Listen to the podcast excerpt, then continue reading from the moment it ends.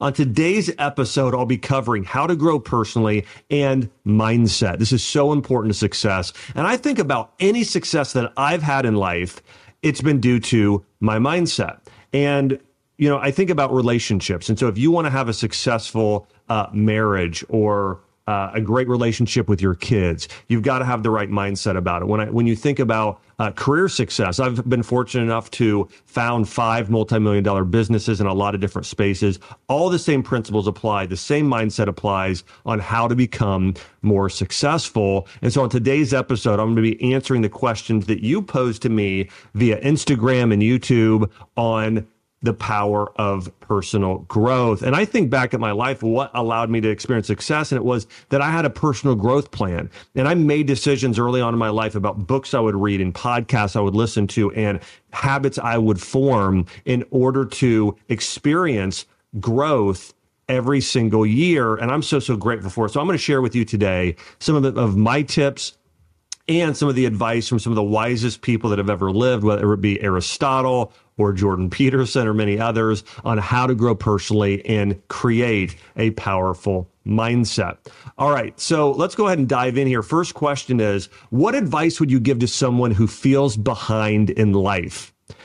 And in I, I, think a lot of people might feel somewhat behind in life. And I know even at points in my time, I felt like, well, gosh, I could have used my time better here and here. And I think about the past. But one thing I would say is, is that the first thing you should do is stop worrying about the past and focus on the future. So if you feel behind, um, you know, I would say that don't focus on the past, start focusing on the future, and also realize that there are many, many people in this world that didn't experience a high level of success until later on in life. I think about someone like J.K. Rowling, and she uh, she she really didn't become a su- successful writer until I believe late into her 40s. Similar thing with Albert Einstein. Uh, many many people uh, you'd be surprised didn't experience experience success until their 40s, 50s, or even their 60s.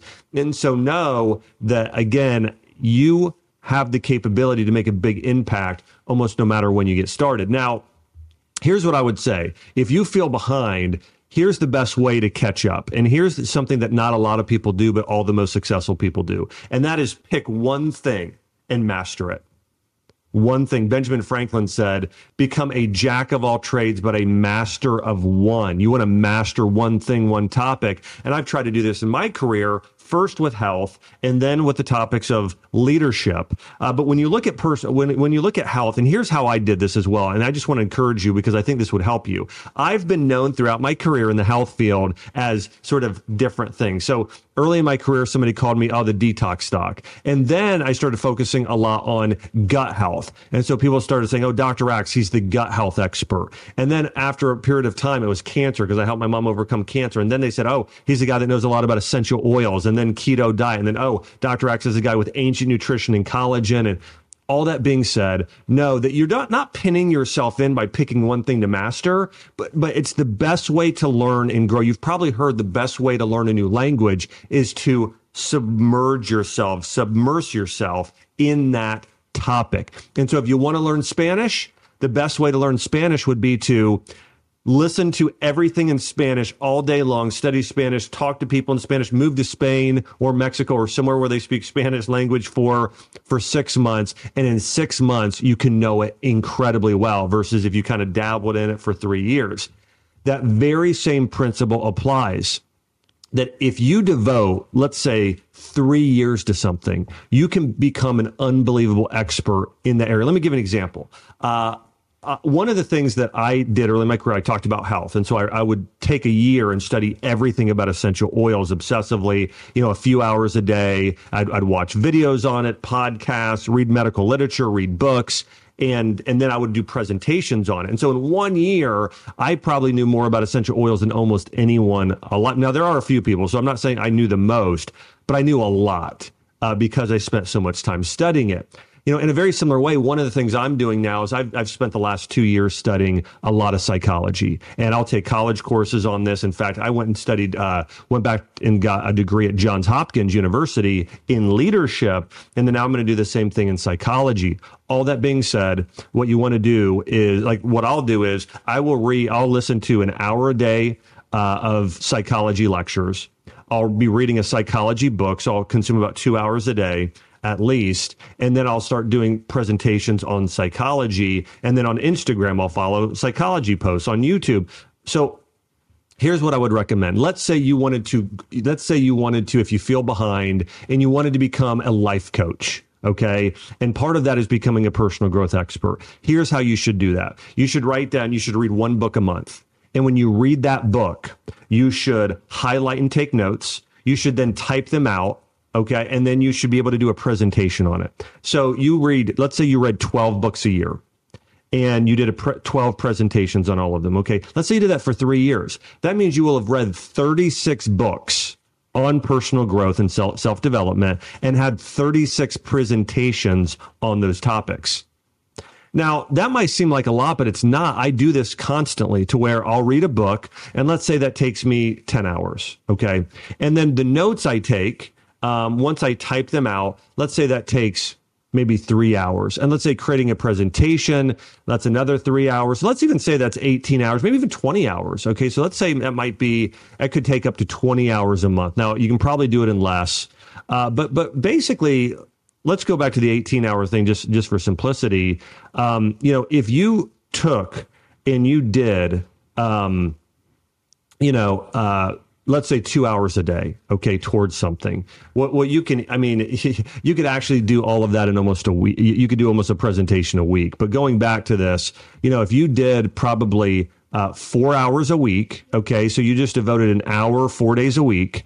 Um, or four and a half hours, then, then you're going to be able to do that program I just talked about. So, four hour week, if you had four hours a week to totally engross yourself in this new topic, you can master it. And so all that being said, if you feel behind, join an accelerated program. Pick a topic, pick a problem in the world, something you feel passionate about, something you want to learn about and grow in. Spend a lot of time, have a three year plan, or at least a one year plan of the books you're going to read, the podcasts you're going to listen to, the articles, and then schedule out time in your schedule where you're, where you're going to do an hour maybe four to five days a week. And listen, some of you might be able to do more. Maybe if you're like me and you're studying psychology now, even though I have a full time job and I have kids and all these things going on, what I will do is I'll be reading a hardback book and listening to a podcast or a book on audio. And I, when I'm working out an hour a day, I listen to that audio um, sometime during the day, I read for about an hour and then I'll listen to something about an hour before I go to bed. So I'm getting at least two hours a day of training and learning psychology right now. And if you do a very similar thing, you'll get, and it'll blow your mind. Three months from now, you'll be like, okay, I know a good amount. Three years from now, you'll be blown away by how much you know and how fast you caught up to everybody and started surpassing everyone in your field. And so, whatever that field is that you want to grow in, you can catch up if you have a plan and you follow through. That's it. So, so that's what I would encourage you to do. Next question. How can I renew my mind after growing up with lots of instability like foster care and childhood trauma? One, I, I want to recognize that that can be incredibly difficult um, having these childhood traumas. I think they start showing up in different areas of our life. We, it creates a lot of limiting beliefs and a lot of beliefs about yourself, about other people, about the world. And so, just to give an example of this, you know, if you were in a, uh, let's say you had childhood trauma, you may think of yourself as you're not worthy. And then you might also have limiting beliefs around other people, thinking that uh, everyone is you know, no one is really kind. Everyone has an ulterior motive and is is kind of wicked deep down. And you might also feel like, well, hey, the world is just unfair. So so so I would say the first thing is to if you want to heal from that trauma and that instability you have is right you, you need to become aware of exactly what it is and try and pinpoint the emotion and the events that happen. So the first thing I would do is get out a sheet of paper. I actually think it's more beneficial to write with a pen and paper rather than actually typing it out. But if you want to do it on a computer, that works as well. But sit down and write down a couple things. One is, what are those events that still bother you today? It, it, you know, it, it, could have been, you know, the fact that, um, you know, if, if you're an orphan, your parents gave you up, okay, or you had a parent-like figure who abused you in some way. But write that down, even though it hurts. Write it down. What is that event in your life that still plagues you and pains you today? Okay, and then I want you to write down the story that's come out of that? What is the limiting belief that was born out of whatever that is, that thing that's still uh, holding you back and creating that mental instability? So write down what that means to you, that event. Then write down the third thing is the emotions it's creating in you. It could be anger, it could be uh, resentment, it could be a, a feeling of uh, you're not good enough um, and so then write that down, the feelings that you're associating with it. And then what I want you to do is write down, okay, and this this can be difficult, but this is something that that is powerful, is you write down sort of this this you write down your perspective as being a um, of being a victim, okay? But then I want you to write a new narrative and write down how all of these things you can use them for good, okay? And I think when you read the best stories in the world, whether it be uh, a story about Harry Potter, right, an incredibly popular story today, where he was an orphan, right, and he was abused by his parents, but look at what he went on to do, right? That's a fictional story, but there are many nonfiction stories, uh, great examples of this. Uh, where people were orphans or they were in you know foster care or they were in this place in life that's incredibly unfair and they went on to do great deeds and they went on to be great people and they went on to have the most positive impact in the world far beyond others and so that's what i would do is write down this narrative on how what you've learned from these things, how you can use them for good. By the way, that's the difference between a villain and a hero in all the stories. Use the Harry Potter example again. Uh, guess what? Harry Potter was an orphan uh, Voldemort, that evil person in that story, guess what? He was an orphan too. Uh, Dumbledore goes and gets him out of an orphanage. And if you haven't watched the movie or read the books, that's okay. But just to give an example, they both end up orphans. The one person who has trauma inflicted upon them, the evil character, he takes that same pain and inflicts that upon others. So he uses the pain for evil. And what Harry Potter does in the story is he uses the pain for good. He uses his suffering to help others not have to suffer like he had. He becomes the great friend to others. He becomes even the father figure to younger people. He becomes that person. And so that's the thing I would do is say, you know what?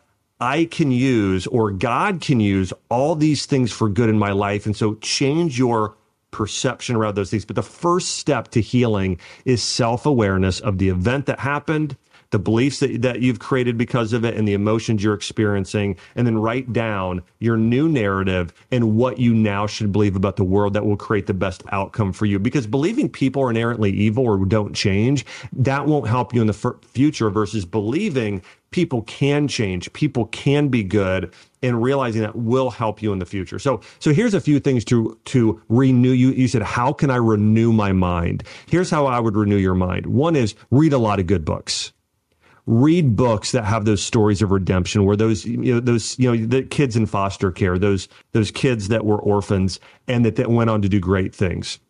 You can do now some of them can be fiction more of them should be nonfiction but reading books that kind of build virtue i, I would read a, a lot of uh, you know books that sort of promote judeo-christian values uh, it could be authors like cs lewis or tim keller or others you know there's a book by bill johnson called born for significance john and lisa bevere but i would read uh, i like I, I, also like uh, john Eldredge uh, and stasi Eldredge. she has a book captivating he has a book wild at heart and so i think that reading those good books regularly, constantly will help renew your mind, and the Bible would be included in that. Again, as I mentioned, work on self awareness, becoming aware of where you're at, and then aware of where you want to be and who you want to become. And then the last thing I would recommend here to overcome the instability and trauma in your life is all of these things typically are tied to relationships.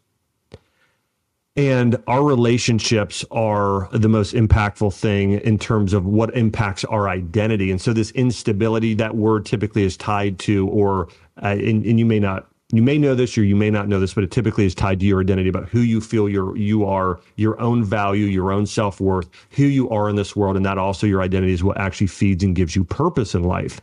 And so, but that's all tied to relationships. So our identities are more, more tied to relationship, uh, to our relationships or communities, and then our roles and responsibilities within those communities. So for identity, I would say, uh, I'll, I'll give you an example of this too. Uh, it's important that you, if you want to be a good father or a good mother or a good friend or a good boss, it's important that you have those people to model And so for myself, I was really blessed to have a great dad and a great mom. They weren't perfect. There were deficiencies in certain areas, but overall they were amazing. And so I can, I know my dad taught me discipline. And so I know how to teach my kids discipline because I had that father figure. I also had coaches. I also had mentors. And so what I would say one of the greatest things you can do is find those people. If you never had a father figure in your life, go and find a father figure now, even if you're 60 years old. Okay. Find a good father figure, somebody who's virtuous, who's doing is selfless, doing great things in the world and learn from them and model them, model, model the way that they're living. And maybe they were in a similar place than you. You know, I remember my mom, she used to watch uh, this, this female pastor named Joyce Myers and Joyce Myers was sexually abused as a child by a family member. And so if somebody had been, you know, a woman and she'd been sexually abused, Joyce Meyer would be a good person to follow because you can really relate to what she's been through in life and who is she, and who she is now. And so all that being said, I think there's a lot of power from going and finding. And by the way, I did this in business. For instance, my dad wasn't really an entrepreneur. Okay. My dad worked for Ohio Bell, working out on telephone lines and the cold, you know, more blue collar worker. But my dad wasn't an entrepreneur. So I had to go and find a father figure, a business figure, an entrepreneur figure in my life in order to model and learn how to behave and act like that. So I found people like Ben Lerner and Greg Loman and Chuck Majors and some other people in business, Danny Actor. These were these were doctors who were entrepreneurs and I was able to model what they did. But I think that's really important that if you don't have those relationships and you never had that mother or father figure, a great place to find those typically is I would say a couple places. One is go to a place of worship, a, a, a, a, uh, you know, whether it be a church or a synagogue or some place where you can go and and be around virtuous people that are selfless that have high character okay? So so try and get plugged in at places like that and find those people. Also you can find those people at a distance. You know i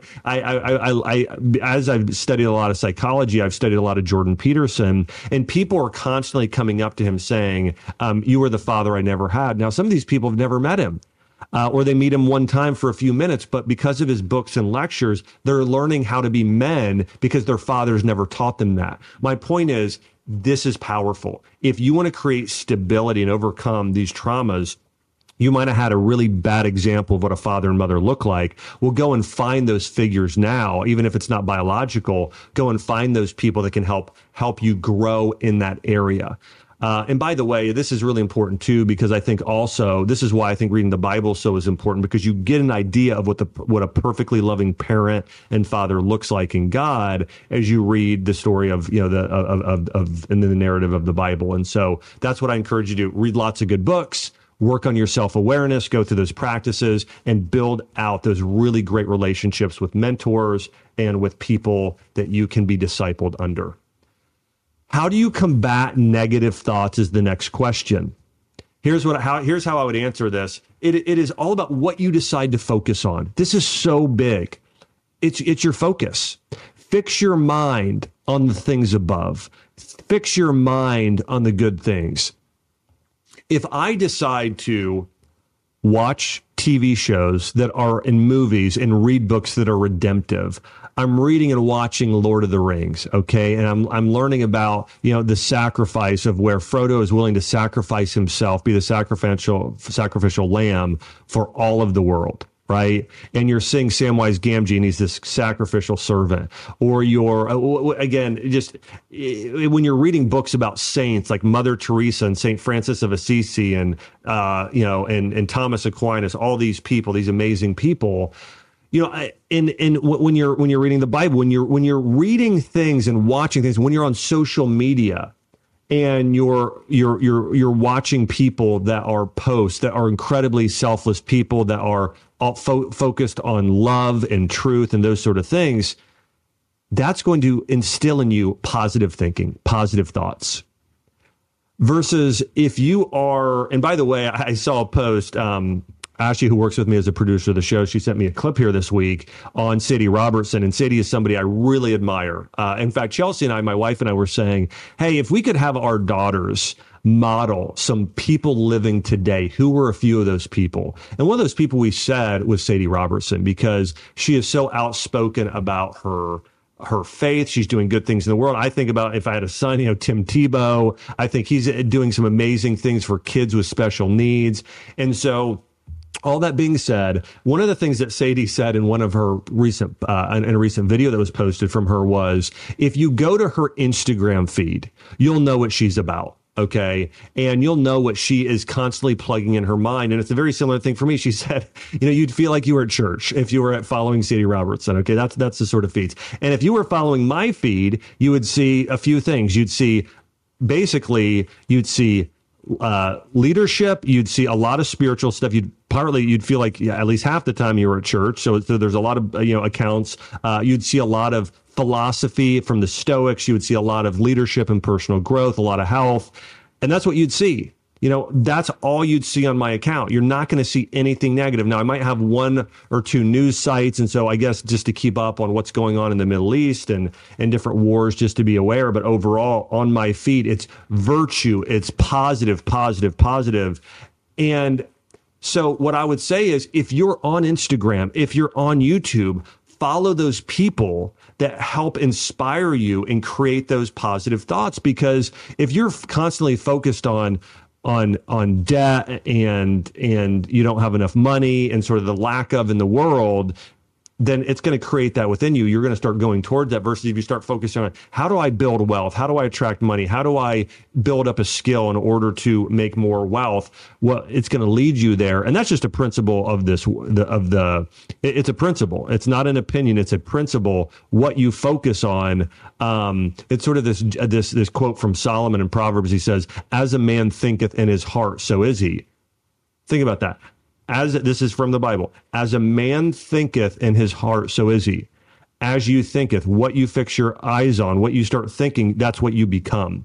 And so what I would encourage you to do is really focus on like on your social media channels, on the books you read. Be very aware of the TV shows you watch. If I'm watching TV, Chelsea and I are watching things that are redemptive, that have a moral of a story, that are uplifting, uh, versus we're not watching these dark, you know, constantly dark shows with a lot of immorality and uh, and, and those sort of things. And so how do you combat negative thoughts? You fix your eyes on the right thing. Now, there are some good books on these sort of topics on the power of positive thinking is an example of a classic book on that. So that's one book you might run out and get. But I would say, you know, go and delete every account on your social media that is not incredibly positive and redemptive. That doesn't make you feel good about yourself. That doesn't instill some sort of moral value and character within you. Delete the rest and then go and find out, follow those accounts that are promoting sort of a biblical worldview. And that's what I'd suggest. Next question How can I balance a growth mindset with being submissive to God's will for my life right now? You know, I don't think those two things are, are, are, it's not like a, it's not like a scale, like you have one or the other, a growth mindset or sort of being obedient to the creator's calling in your life. I, what, what I would say is, what a growth mindset is is saying you know what? I'm not worried about being perfect. I'm not my goal is not for everybody to look at me and think how great i am and everybody applaud me. My goal is to give my best effort. My goal is to be the best i can be in my character and be the best i can in the talent i have. Give my best. So really a growth mindset is it's about working hard to grow versus working hard to be perfect so everybody likes you and thinks you're great. Okay. So, and, I would say that really aligns with what, what, what God wants for us is that, you know, we should really be focused on um, growing and becoming our best selves. And so I would just say overall, I would say that, um, you know and, and i think part of this question might be you know sometimes we get put in positions to where we don't love where we're at. Like for instance you might be in a job right now that you just don't love okay? And i've i've been in those situations in life right? To where i'm like okay this is not what i feel gifted to do. This is not where i you know necessarily want to be but i know that at this time i'm called to do this. I think i think i think realizing and understanding no matter where you are take lemons and make lemonade no matter where you're at in life. You might be in a job that you hate. You're like this is not where i want to be long term. Be faithful with that talent you've been given. Let's say you know there's a parable of the talents you've been given to turn that into four okay? Let's say you're working as a janitor at, at a wendy's or, or a fast food restaurant okay? Be the best at that thing the absolute best okay And um, and if you do that with greatness, I think God's going to open a door for you to do something else. And so I would just say wherever you're at, do it with a full heart. Uh, uh you know, uh, and give it your very best. Next question. I feel out of my comfort zone leading a small group at church. Do you have any advice? Well, one, I can really empathize with you feeling that way. And I'm, I want to f- first encourage you and say, way to go. Way to get out of your comfort zone. Way to lead a small group at church. Way to do something that you, that, that, that that you're uncomfortable with. I think that you know here's one thing I'm encouraged by. When I go back and read if you ever watch the TV show The Chosen, which by the way is one of my top five TV shows of all time. I mean, it, I think in terms of a positive in, impact, it's the top TV show I've ever watched. And so if you haven't watched that TV show, The Chosen, um, you can go and watch it on almost every streaming network, on, or at least a couple different streaming networks. And uh, I want to encourage you to watch. I think it's on iTunes and Amazon Prime, uh, but but I would watch or go to the Chosen app. But I think watching that TV show is great. One of the things that's encouraging about it, you see, even the disciples of Jesus early on, they weren't they weren't perfect. Like they were they they were constantly out of their comfort zone. So, no, if you're out of your comfort zone, you're doing the right thing. So, I was talking to a friend of mine, Michael Hyatt, years ago, and he told me he started a small group. And, um, and he said they did it mostly leadership and personal growth books. Now, I wanted to start a group where we did a mixture of of leadership and business and spiritual growth. Okay, so we would kind of alternate books. One month we do a leadership or business book. The next month we would do a spiritual growth book. Um, and the people that ended up in my group. Now, I I was sort of selective in who I had in there, and I wanted to create this iron sharpens iron community. And within my group, I ended up having uh, a uh, a missionary. I ended up having a person who had a PhD in theology, and ended up having a a pastor of an incredibly successful church. And that wasn't initially what I was going for, but one friend said, "Oh, I think my friend here." I'm, I said, "Hey, I'm looking for really top quality people in their character who really want to grow." But that's who ended up in my group. And I also, I, so so so when I was going into this group, I don't have a seminary degree, okay. Um, and I was sitting there and going into that first uh, first meeting, and even the first few, feeling really out of my comfort zone because when we're teaching the topics on spiritual growth. Um, in terms of a degree and experience, again, one of them was you know worked in for five years in uh, in Africa as a missionary, and then became a pastor. And so you know th- th- there is a level of I guess um, feeling I felt unqualified. But as I was thinking and praying before I went in there, I really felt like God just tell me like, listen, I don't you know uh, I don't call the equipped, I equip the called. And so for me, I knew that I'd be equipped. I knew that it would help me grow. And so what I tried to do throughout this time was one, here, here's the biggest thing I was prepared. Okay. So before we went into meetings, I was pre- as prepared as possible. Now, listen, I've grown up and, and, and read and probably done as much reading as a lot of seminary students. And so I've read books on church history, uh, not just one, like probably 20, and a lot of other topics too. And so I was fairly educated. But at the same time, again, I didn't have the degrees or the full time job as some of these these incredible people in the group. But again, one, I went in prepared. So if we read a book, I read a book and I took the notes and I did extra study and I went in prepared.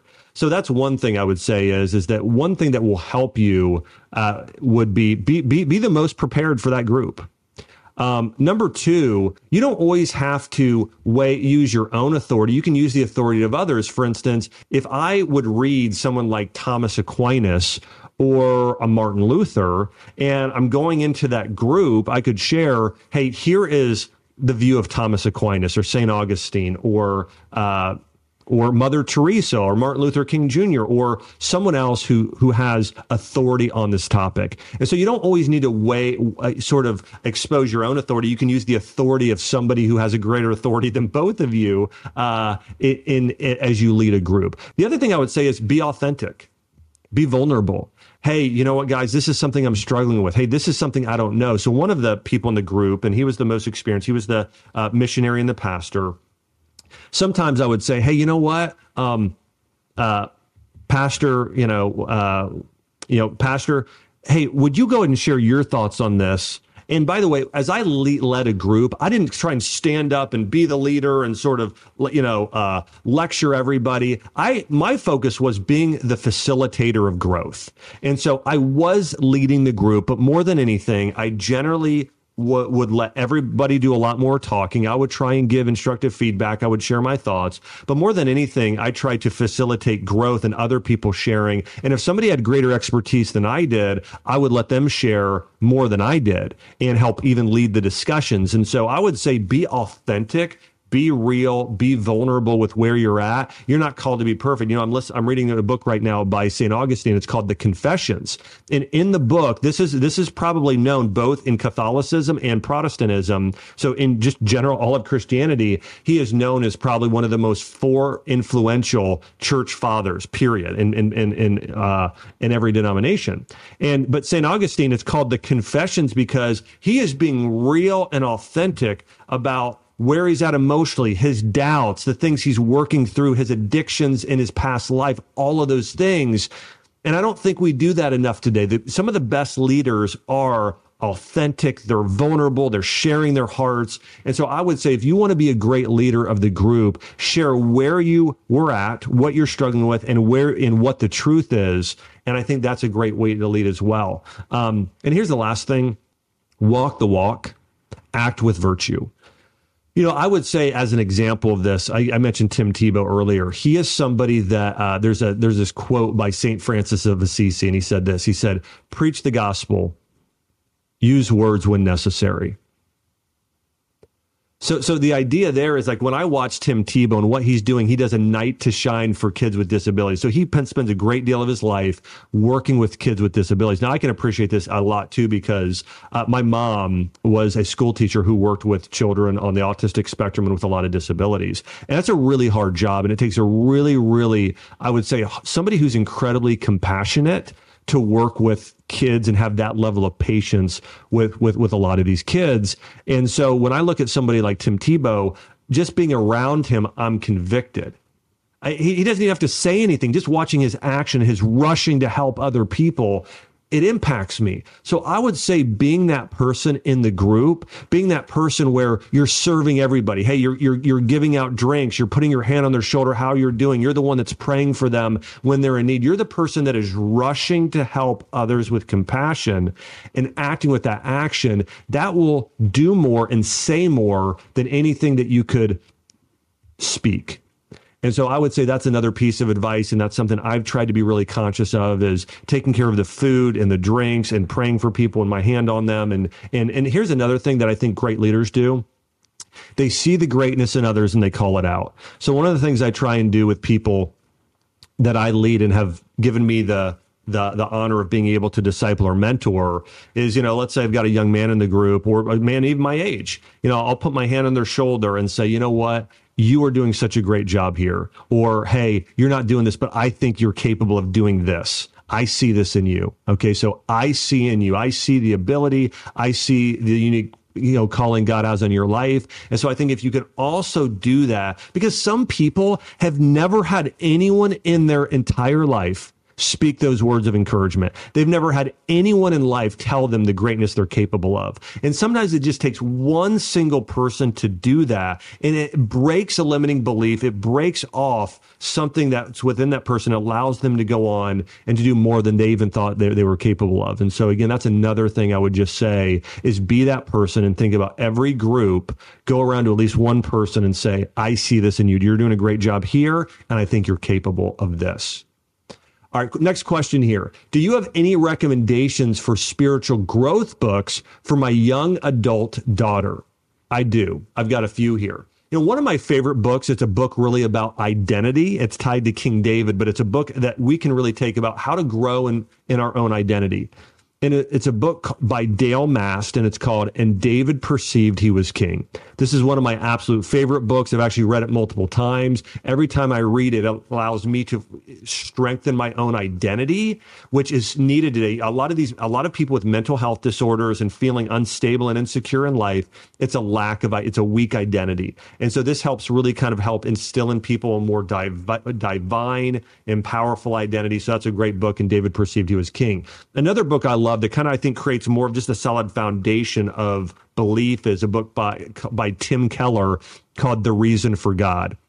Tim Keller is an incredible author. He just passed away last year, but his books are some of the best I've ever written, uh, I've ever read on uh, on um, spiritual growth. Uh, Born for Significance. This is a book by Bill Johnson. This really goes through. Again, I think it's a book that impacts identity and really purpose in life. So, Born for Significance by Bill Johnson. Another book I love uh, is by uh, Lisa Bevere. She has a couple of them. One is called Lioness Arising, but another one is Girls with Swords. And so, I think as a female, hearing from another uh, female who's a really powerful, passionate leader is another book I think is great. So, Girls with Swords and uh, Lioness Arising by Lisa Bevere. Her husband also has a great book, uh, John Bevere, called The Awe of God, sort of living in awe and then there's a book I love. This is an older book, but uh, it really gets into more of the mystic and the, I would say, supernatural. Uh, and it's called The Fourth Dimension by David Cho. Now, he's a, um, uh, he was a pastor from, um, from South Korea and built one of the largest churches in the entire world. Uh, and so, again, the book is called The Fourth Dimension, David Cho. It's another fantastic book. And listen, there are a lot of great books for spiritual growth, but these are f- five books that I think that she might really enjoy. Of course, I, I would mention C.S. Lewis because he's probably my favorite, at the top of my favorite authors. Um, and, uh, but I think that I think that sometimes for some people, maybe those are kind of like books once there's a certain level of spiritual maturity. There's another book I love by Philip Yancey called The Jesus I Never Knew. That's another book I really like that I think is fantastic. So those would be some of the top books I would uh, I would recommend. Next question here. How can I help someone realize they need personal growth? This is a hard one. My advice to you is I guess if I had to answer the question point blank, I would say you can't. You can't make anyone realize they need to grow. Here's my best advice to you grow yourself, make your own life extraordinary, and then they will want what you have. I think for me, the greatest thing I've ever been able to do to help others grow is grow myself and serve others and act more like, you know, Christ and Mother Teresa and Martin Luther King Jr. Model those great people that changed the world, and other people will want what you have. They'll want to become more like you. That's the, that's the greatest thing you can do. Is is a single greatest thing you can do to help somebody else is to grow yourself spiritually, grow yourself in your character, grow your own skill, and then people will be, want to become like you. Now, here's an unfortunate truth: there's a lot of people out there with low character that people want to become like. Now, I now by the way, these people I'm about to say aren't low character, but there's a lot of people saying I want to become like this person, and so you know, so the more successful you are, the more people want to become like you. The more you grow, the more people want to become like you. So think about an Elon Musk. You know, people want to become like Elon Musk. Why? Because he's incredibly innovative, ultra successful.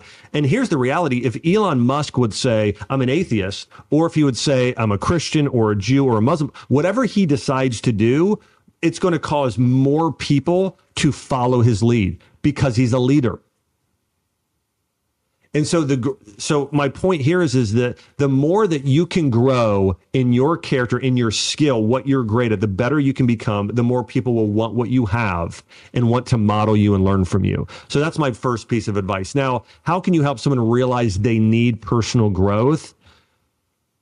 Again, that my best answer is you can't. You can only grow yourself, make your life extraordinary, and then here's here here my, my last statement is this: your best chance is praying for them.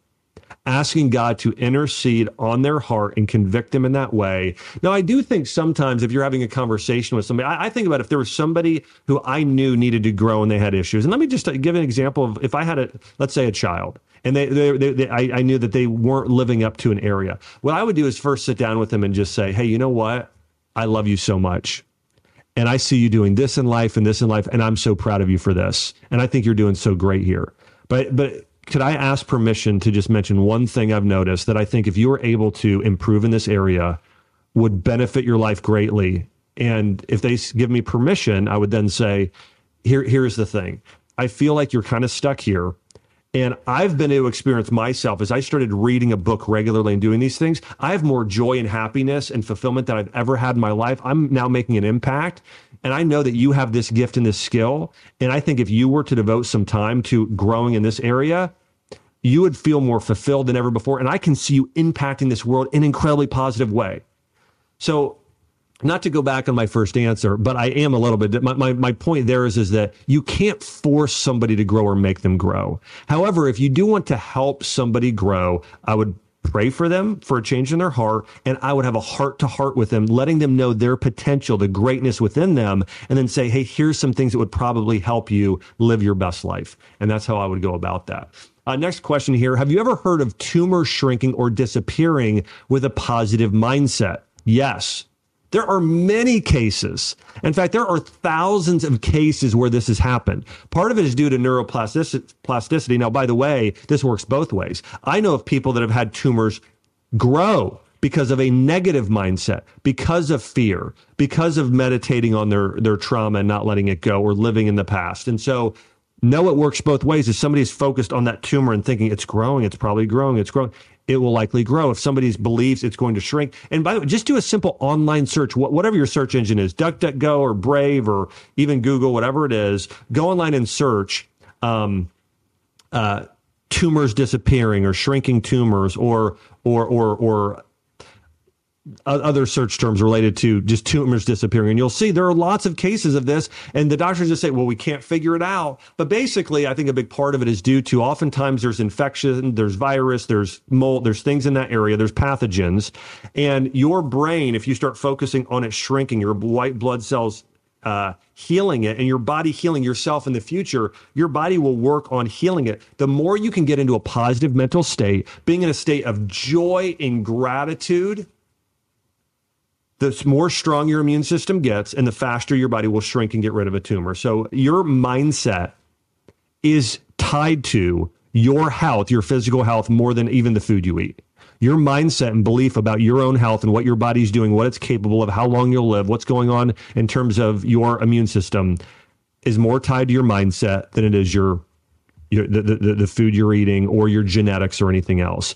And so, and we did this with my mom when my mom had cancer. We had her visualize herself 25 years from then, bringing her grandkids to Disney World, holding them up in the air, running around with them with a big smile on her face. And she would feel that emotion of joy and gratitude and thanking God that she was able to do that. So the more that you can, and, and now my mom's in her 70s doing just that when she had a 40% or less chance of living. And so the reality is, and her tumor just shrunk and shrunk and shrunk over four months, almost to, almost to nothing. And so all that being said, I've seen it in the life of my own mom. I saw it with patients. You can read about it online. So yes, have I heard of it? Not only have I heard of it, I've experienced it with friends and family members and patients. And so, yes, it absolutely is a reality. And you want to help get in that state of mind as much as you can of joy and gratitude. Hey, I hope you've enjoyed this episode. by the way, if you have more questions, feel free to ask them on YouTube if you're watching on YouTube. And I'd love to hear your comments on what was your biggest takeaway from the show today? Was there a question and answer that really impact you? And feel free as well if I answered something, but you want to add to it, feel free to let us know and share more on YouTube. Also, hey, if you know someone else who needs this information, I, I believe there are millions of people that need to hear this. Hey, send them a text message and say, hey, you should listen to this episode, um, please help me share this. Please share it on your social media accounts uh, as well. And if you share it uh, and tag me, uh, there's a good chance I'll tag you back and we'll also post on my Dr. Josh Axe Instagram account. Uh, there as well if you're on Instagram. And uh, I just want to say, hey, thanks so much for watching, everybody who's a part of the show. Hey, don't forget to subscribe, like, and share. Uh, and also, hey, ring the notification bell so you don't miss a single episode. I can't wait to see you on the next show.